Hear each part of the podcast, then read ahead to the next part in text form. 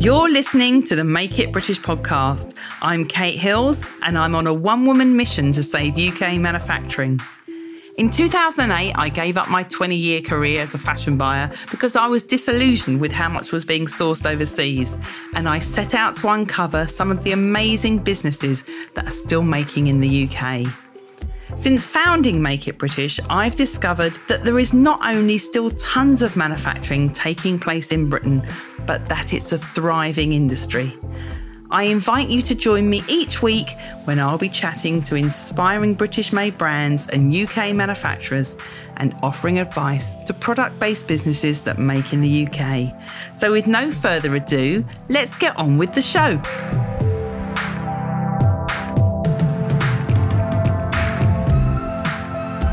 Welcome to episode number 231 of the Make It British podcast. It feels like so long since I last recorded an episode of this podcast. I know I said I'd be back within a couple of weeks, and it's actually turned out to be more like six weeks since I last put an episode out.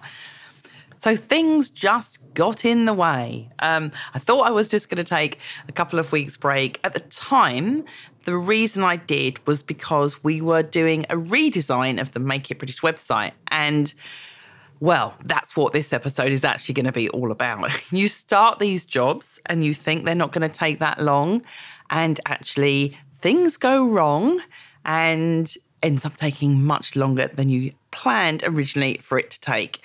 So, I'm going to talk to you today about what went wrong and how you can make sure that that doesn't happen to you next time you have to do any work on your website or whether you're starting from scratch with a whole new website.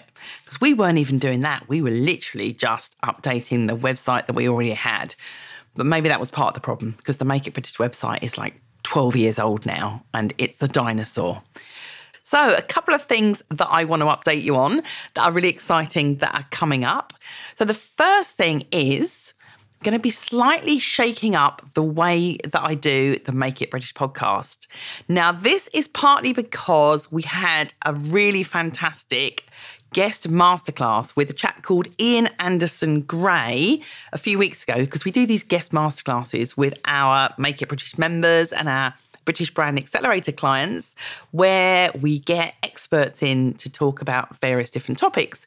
And Ian came in to talk about doing live video. Now, I first knew Ian because I used to do a lot of live video probably about five or six years ago. Some of you may remember I used to do a weekly live Facebook show which was every Thursday at 1 p.m. And actually, it was really good fun. And I did it uh, with Lauren, that worked with me at the time. And then things started getting in the way. And for whatever reason, we stopped doing it. And I got out of the habit of doing it. Isn't that always the way? If you get out of the habit of doing these things, then they just drift away. So, we had stopped doing it and I just forgot how much I actually enjoyed doing live video. And I've, we've done a few impromptu live video events over the last couple of years. I've done a few Instagram lives, particularly for Made in UK Day when we did live video all day. And it's just a lot of fun. And what's the best thing about doing live video is that you get to see people's comments in real time. So, this masterclass with Ian, which is all about how you could do live video to, to help to promote your business, got me thinking about how can we do a regular live Make It British show again? And what platform is best to do that on? Because things have totally changed since we used to do it on Facebook 6 years ago. And actually I'm a lot of Make It British audience, you may be one of them, aren't really using Facebook that much anymore.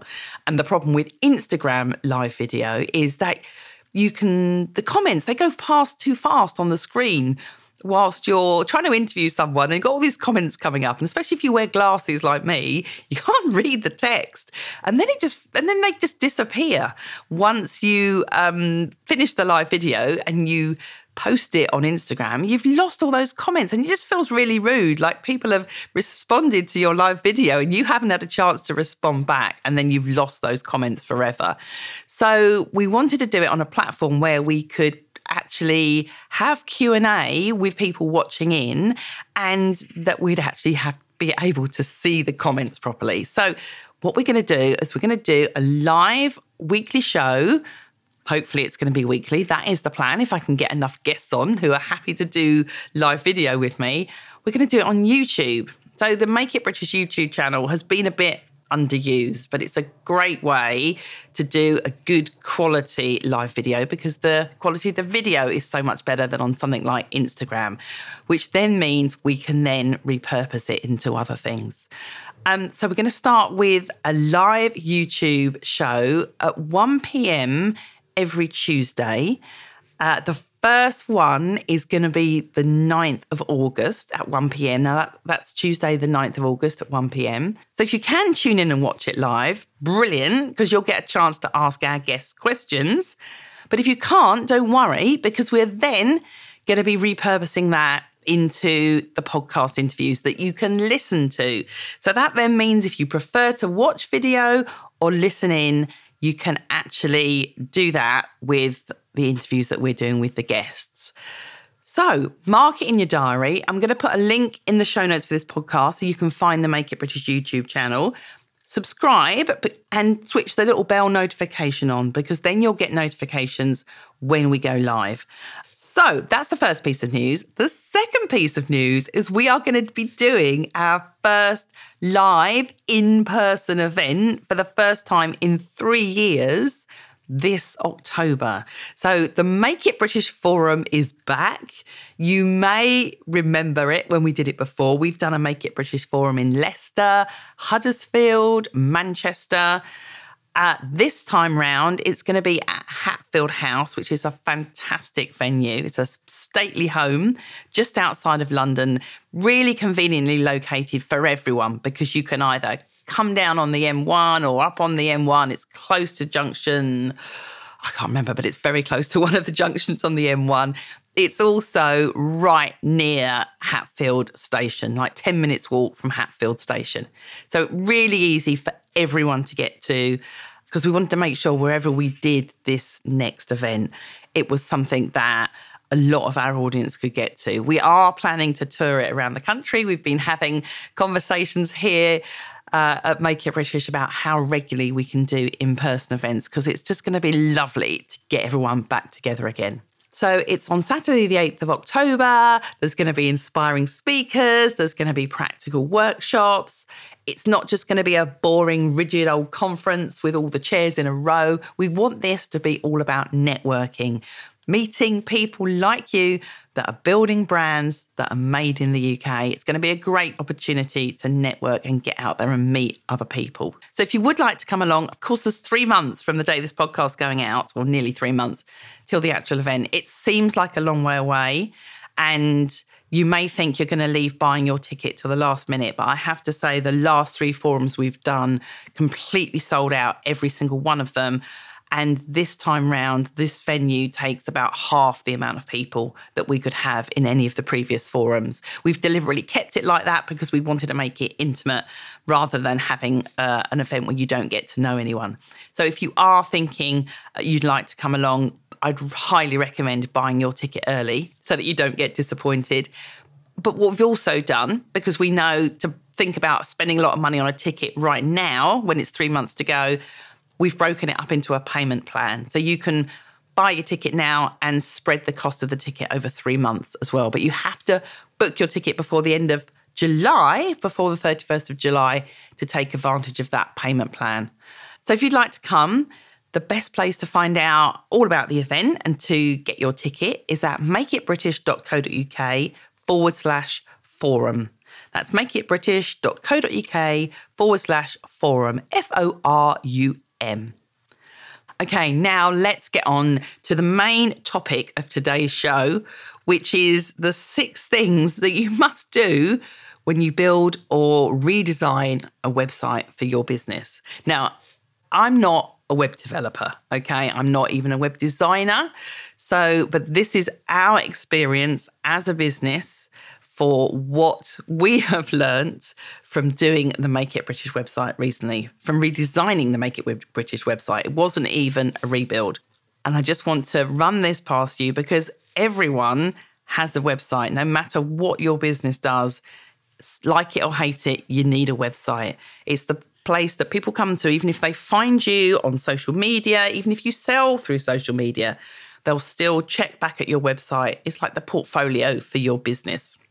So you need to make sure it represents your brand and your business well. Now, our website is not perfect. I mean, it's not, and it never will be. It's always an ongoing thing with websites, isn't it? I just even look at it now after we redesigned it a few weeks ago, and I now look at it and think, oh gosh, there's still so much to do with it. It's like an ongoing thing, but it is what it is right now, and it's certainly better, we think, than it was um, a few weeks before we started. Anyway, enough talk about our website. Let's talk about your website and what you should think about if you are building or redesigning your website, even if you're getting someone else to do it, which you you may be if you're getting a web development agency or if you're doing it yourself. These are six important things that you need to think about. Did I say five before? Might have done. Anyway, okay, so there are six things that we learned from rebuilding our website or redesigning our website that I would like to pass on to you so that you don't make the same mistakes that we made. And in particular, listen out for point number five, because if you do nothing else, you take uh, a note of what I say at point number five, it will save you hours, days of time, and quite a bit of money probably as well if you don't mistake the make if you don't make the mistake that we made when I get to point number five. So, number one, the lesson that we learned was make sure you have a plan before you start. So, what is the structure that you want your website to have so that people can easily find what they're looking for. And actually, we knew with the Make It British website that we had an issue with people not being able to find things because we have the live chat on our website. Then we have people coming onto the live chat saying, Hey, I can't find what I'm looking for. So we knew there was an issue there. And we actually worked with someone who developed a usability what do they call it? Like a ux person a usable you what does ux stand for? User experience person who came up with a more logical site map and structure for us and said to us this is what you need to have in the menu on your website. So that it's easier for people to find things on your site. And in hindsight, the things that we had before didn't always make sense. We'd had so many different things we'd played around with to help people find things on the site. And it was just really good to have someone with fresh eyes taking a look and say, look, this is how we think people will find things on your site. Try it like this. And the same with everything that happened on the homepage we had all sorts of things going on the homepage. Every time we had an event, hey, let's just chuck it on the homepage. And they were like, no, stop, don't do that. Your homepage needs to be the place where people can quickly scroll down and look for um, exactly what they're looking for, what the main things that people are coming to your site to find. And in your case, I'm sure it's probably, you're listening to this podcast, you're probably either a brand that makes in the UK or you're a manufacturer who makes in the UK. So if you're a manufacturer, they're going to be looking for your services. So explaining quickly and easily what it is that you do and helping people find how they can then get in touch with you. Or you're selling products. So how do people find the products they actually want from you quickly and easily by going to your homepage and them also understanding exactly what your brand is all about and seeing that instantly rather than having to dig around for that information. And when it comes to how people find things on your website, use the words that your customers use themselves. Don't try and be fancy and use uh, the words that you think are a little bit clever or a little bit different because people won't understand what it is you're talking about. It does seem obvious, but I have seen people do it as well. And you think, well, how the hell am I supposed to find what I'm looking for on this website? Um, and also, once you've done any kind of restructuring of the way that people find things on your site, just keep looking to see what are the pages people are actually visiting. Are they the ones you want them to be visiting? So constantly checking. And I'm not saying that the site that we've built now with Make It British is any easier to find. We've tweaked it slightly and we're going to watch and see whether people are finding the pages they're looking for. Because one of the problems we had with Make It British is that we've got two quite distinct customer types, as you may have as well. We've got the people that are looking to buy products that are made in the UK, and we've got the people that are looking to get a product made in the UK. Two very different types of people. One is kind of business to business, and one is business to consumer. And how did we divide that up and what language do they use? Like a person that looking to buy something does not use the word consumer. They probably think of themselves more as shopping. Therefore, we've changed it to the word shopper.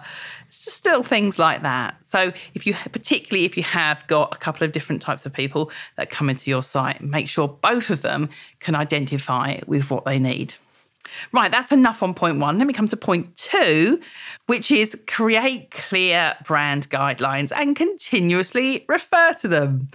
So we have recolored our site. So we had new colors that we were using, a new color palette, and we also were using slightly different fonts to what we were doing before. There had to be a formula which i.e. the guidelines that we were all following because there's three of us on the Make It British team and actually we decided to do it in house, the actual recoloring and redesigning of the site. And we wanted to make sure we were all following the same formula, especially as all three of us work remotely and we we're all working on different pages and different bits of the site at the same time. And it was just silly things like making sure that the fonts were always the same size on different pages. So there was consistency across the board, or that the margins were always the same on all of the pages. And this is the sort of thing where if you're paying an agency to do it, that's also what you should be checking is that they're following your guidelines. So if you're working with a web designer, whether you're working with a photographer even, have you got a look and feel to your site that is everything from the what fonts you're going to use, what colors, and also are the images that you've had taken, especially if you're using a photographer, going to be usable in the places where you need them on your website as well. So having clear brand guidelines, even if it's to tell a photographer, these are the dimensions I need for the images that I'm going to use on my website. So when they do the shoot, they make sure they provide you with the images that are the right width, the right height, so you can use them in all the right places. Because there's nothing worse, take it from experience, having to go back and doing a whole new photo shoot because you haven't got images that are in the right place, particularly if you're going to use a big hero image on the homepage of your website. You've got to have everything placed just right if you're going to put text on top of it. A little bit of forward planning will save you a whole load of time and money in the long run. So that's number two create clear brand guidelines. Number three is make sure your website works on all different size devices, particularly on mobile. So it's really easy to, particularly if you are working on your own website or if you've got a web developer doing it and you just view it on a computer, on a laptop, or on a desktop, and you see it in that um, landscape shape, like it's wider than it is taller. Everything looks great, and you sign it all off. You think it's fine, and then you go and look at it on your mobile, or worse still, your customer goes and looks at it on their mobile or their iPad in a round another way that you weren't expecting them to do. So before you put the website live, just double check it works in all the different permutations and sizes. Ask a friend to check as well if you haven't got an iPad, for instance, or a tablet sized device. Ask people with different mobiles too. And make sure you know where what sort of devices your typical user and visitor to your site is actually using or they're going to use. Now, we were quite surprised because when we looked just before we redid the site, that now 60% of our visitors are coming on, um, coming to the site on a mobile. Last time I'd looked, it was more like about 30. Have to admit, it's not the sort of statistic I look at that often when I look in the analytics for the site. So I was like, wow, two thirds, nearly two thirds of the people coming to our site are looking at a mobile. So we have to make sure it works well on a mobile. And that's all pages. That is the pages where someone needs to get in touch with you. That is where they, the page where they check out to buy a product. So make sure that you have checked that as well. Particularly, again, if you are working with someone who's building the site for you, don't just assume that they've done it. Make sure that you yourself has checked it before you sign it off with them so that when you go live, you don't look silly in front of your customers because they can't do what they need to do when they're on a mobile. And again, I'm still not saying ours is perfect because we launched ours and then someone came back to us and said, I've now looked at it on an iPad in landscape mode. And did you know your menu's all over the place? And oh, add that to the list of things to do. Still not fix that, but it was really good that someone came back and told us that. So we were aware of it because we hadn't even checked it on that size device.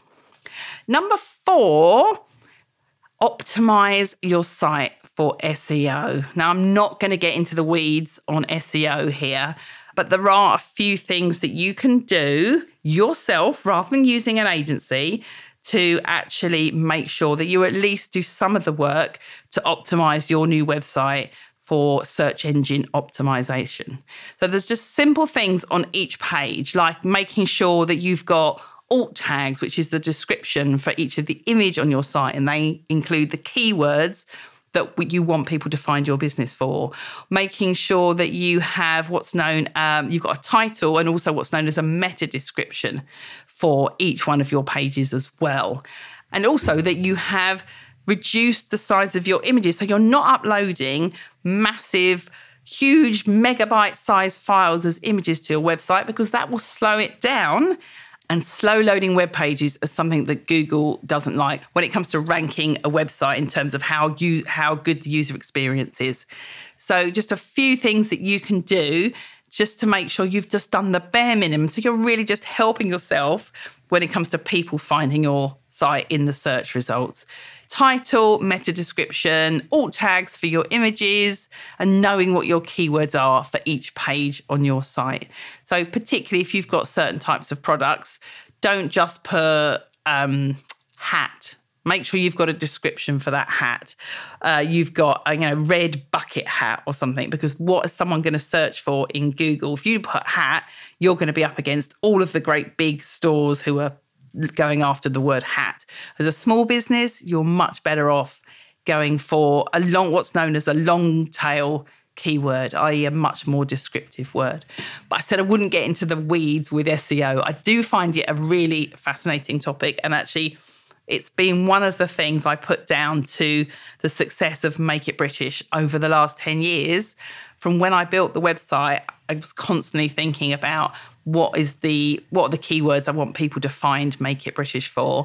And we get around 80% of our traffic to the Make It British website from search engine um, traffic, from people organically looking for things and then finding our site. So maybe I will, if you're interested, I will treat you to a whole episode specifically on search engine optimization, some of the tools that we use at Make It British to help with that, and just some things that you can do as a small business to help people find your site more easily.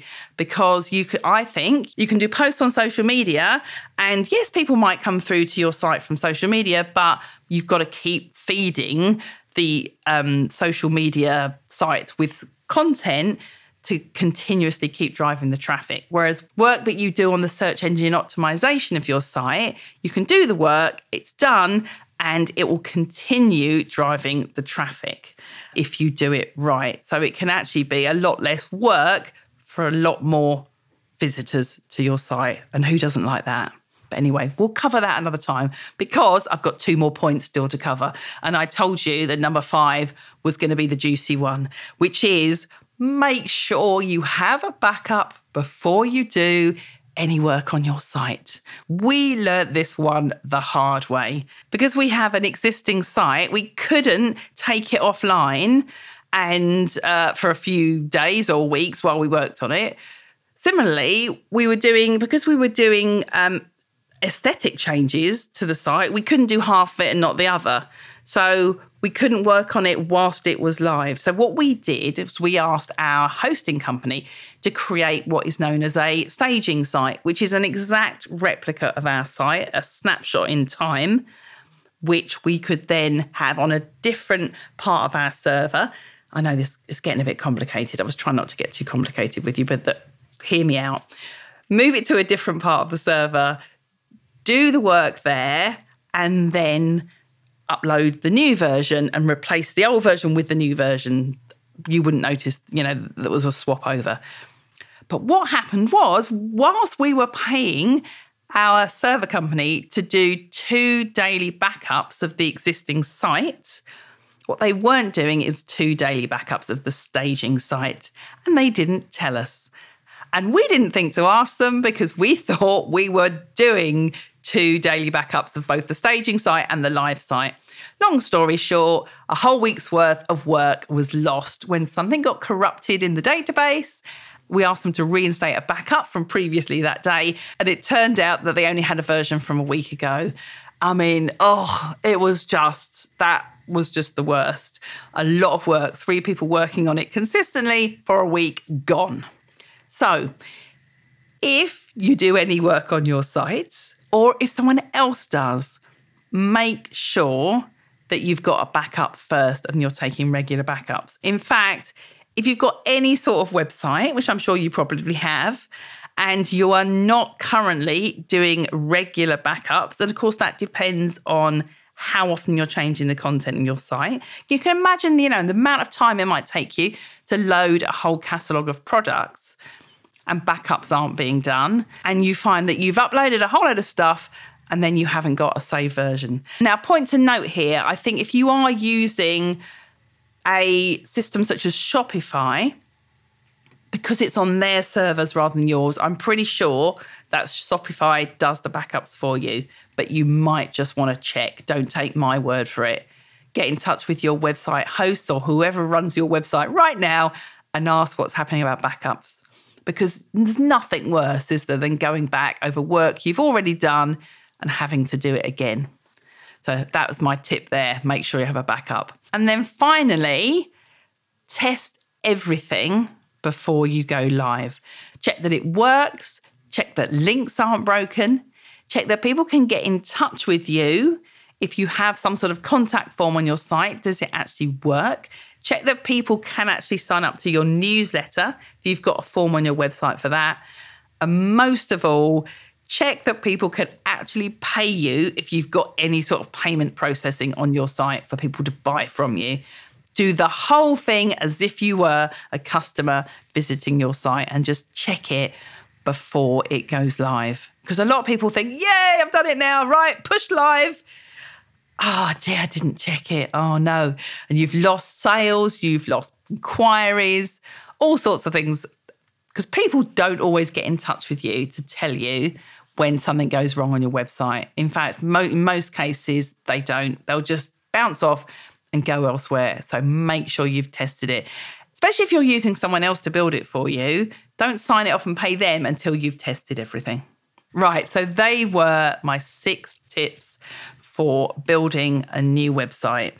I hope you found it helpful. I'm going to be back on topic next week when I'm going to be talking about manufacturing agreements. So make sure you listen into that. And don't forget to put the 9th of August in your diary for that first YouTube live. So thank you so much for listening. It's really good to be back. I'd almost forgot how to record a podcast. It was so long since I did the last episode, but we're back for a while now. And if you have found this episode useful, I would really appreciate it if you left a review in iTunes. It tells the podcast app that people are enjoying this podcast, so it starts pushing it out to more people that it thinks will also like it. So I hope you've enjoyed it. Thank you so much for listening. Take care. Bye.